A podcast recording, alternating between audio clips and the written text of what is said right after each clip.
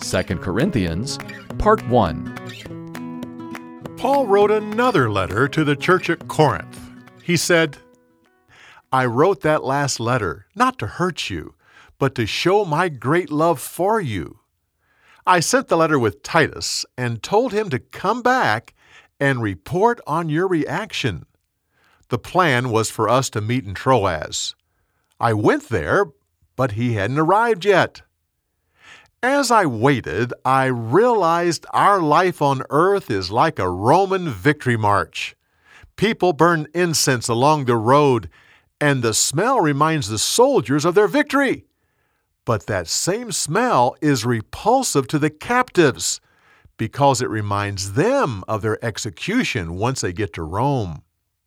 We're the ones burning along the road as Christ marches along triumphantly. This world follows behind him. To the victors in Christ, we're the smell of triumph. But the world finds us repulsive because of their coming judgment.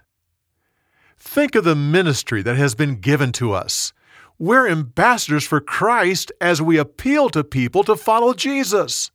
Everyone who comes to Christ becomes a new creation. God has allowed us to be a part of this. We're working together with Christ.